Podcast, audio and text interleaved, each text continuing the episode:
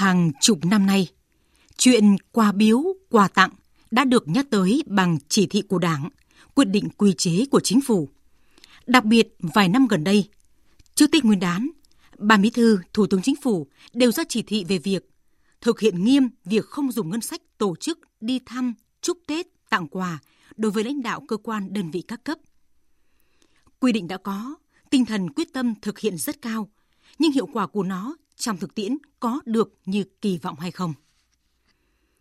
Theo thanh tra chính phủ, sau 10 năm thực hiện quyết định 64 năm 2007 của Thủ tướng Chính phủ, ban hành quy chế về việc tặng quà, nhận quà tặng và nộp lại quà tặng của cơ quan, tổ chức đơn vị có sử dụng ngân sách nhà nước và của cán bộ, công chức, viên chức.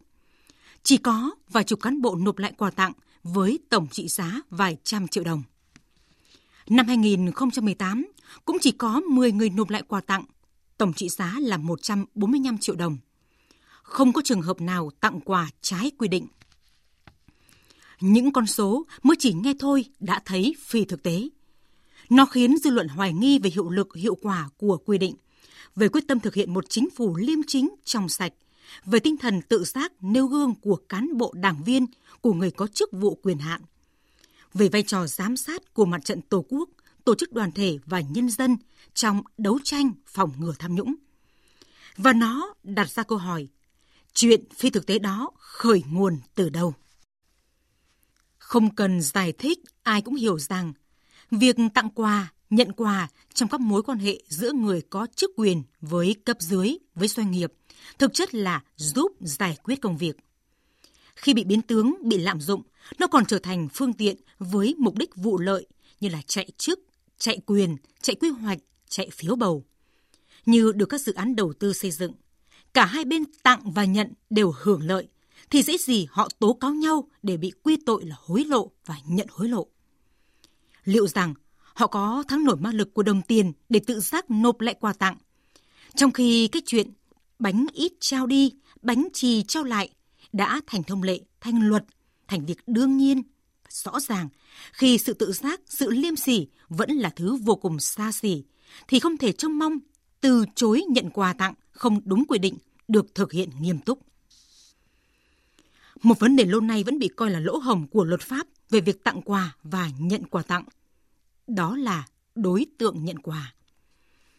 Quy định 64 năm 2007 của Thủ tướng Chính phủ quy định cán bộ công chức không được nhận tiền, tài sản hoặc lợi ích vật chất khác từ tổ chức cá nhân có liên quan tới công việc của mình.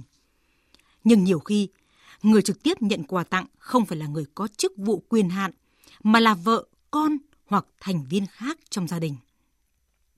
Khi đã nhận quà tặng, thì quan ông khó có thể từ chối lệnh của quan bà.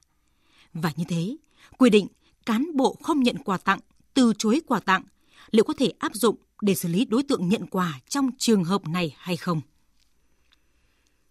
Dù những năm qua, Việt Nam đã hết sức nỗ lực phòng chống tham nhũng, nhưng để đạt được mục tiêu phát triển bền vững vào năm 2030 thì tham nhũng vẫn bị coi là một trong những cản trở lớn nhất.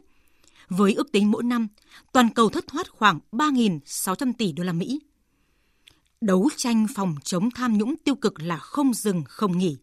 Bởi vậy, một trong những việc cần phải làm ngay là hoàn thiện khung pháp lý, đưa luật phòng chống tham nhũng năm 2018 vào cuộc sống, tạo nền tảng cho chính phủ và doanh nghiệp phối hợp thực hiện luật có hiệu quả.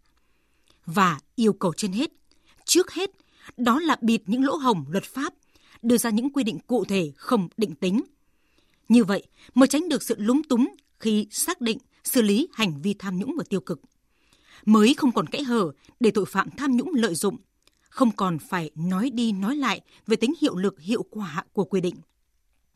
Đã đến lúc cần có những hành động chống tham nhũng quyết liệt hơn, dũng cảm hơn, bằng chính tính khả thi của văn bản pháp luật, bằng một thể chế hiện đại để giảm đáng kể tham nhũng và hối lộ dưới mọi hình thức.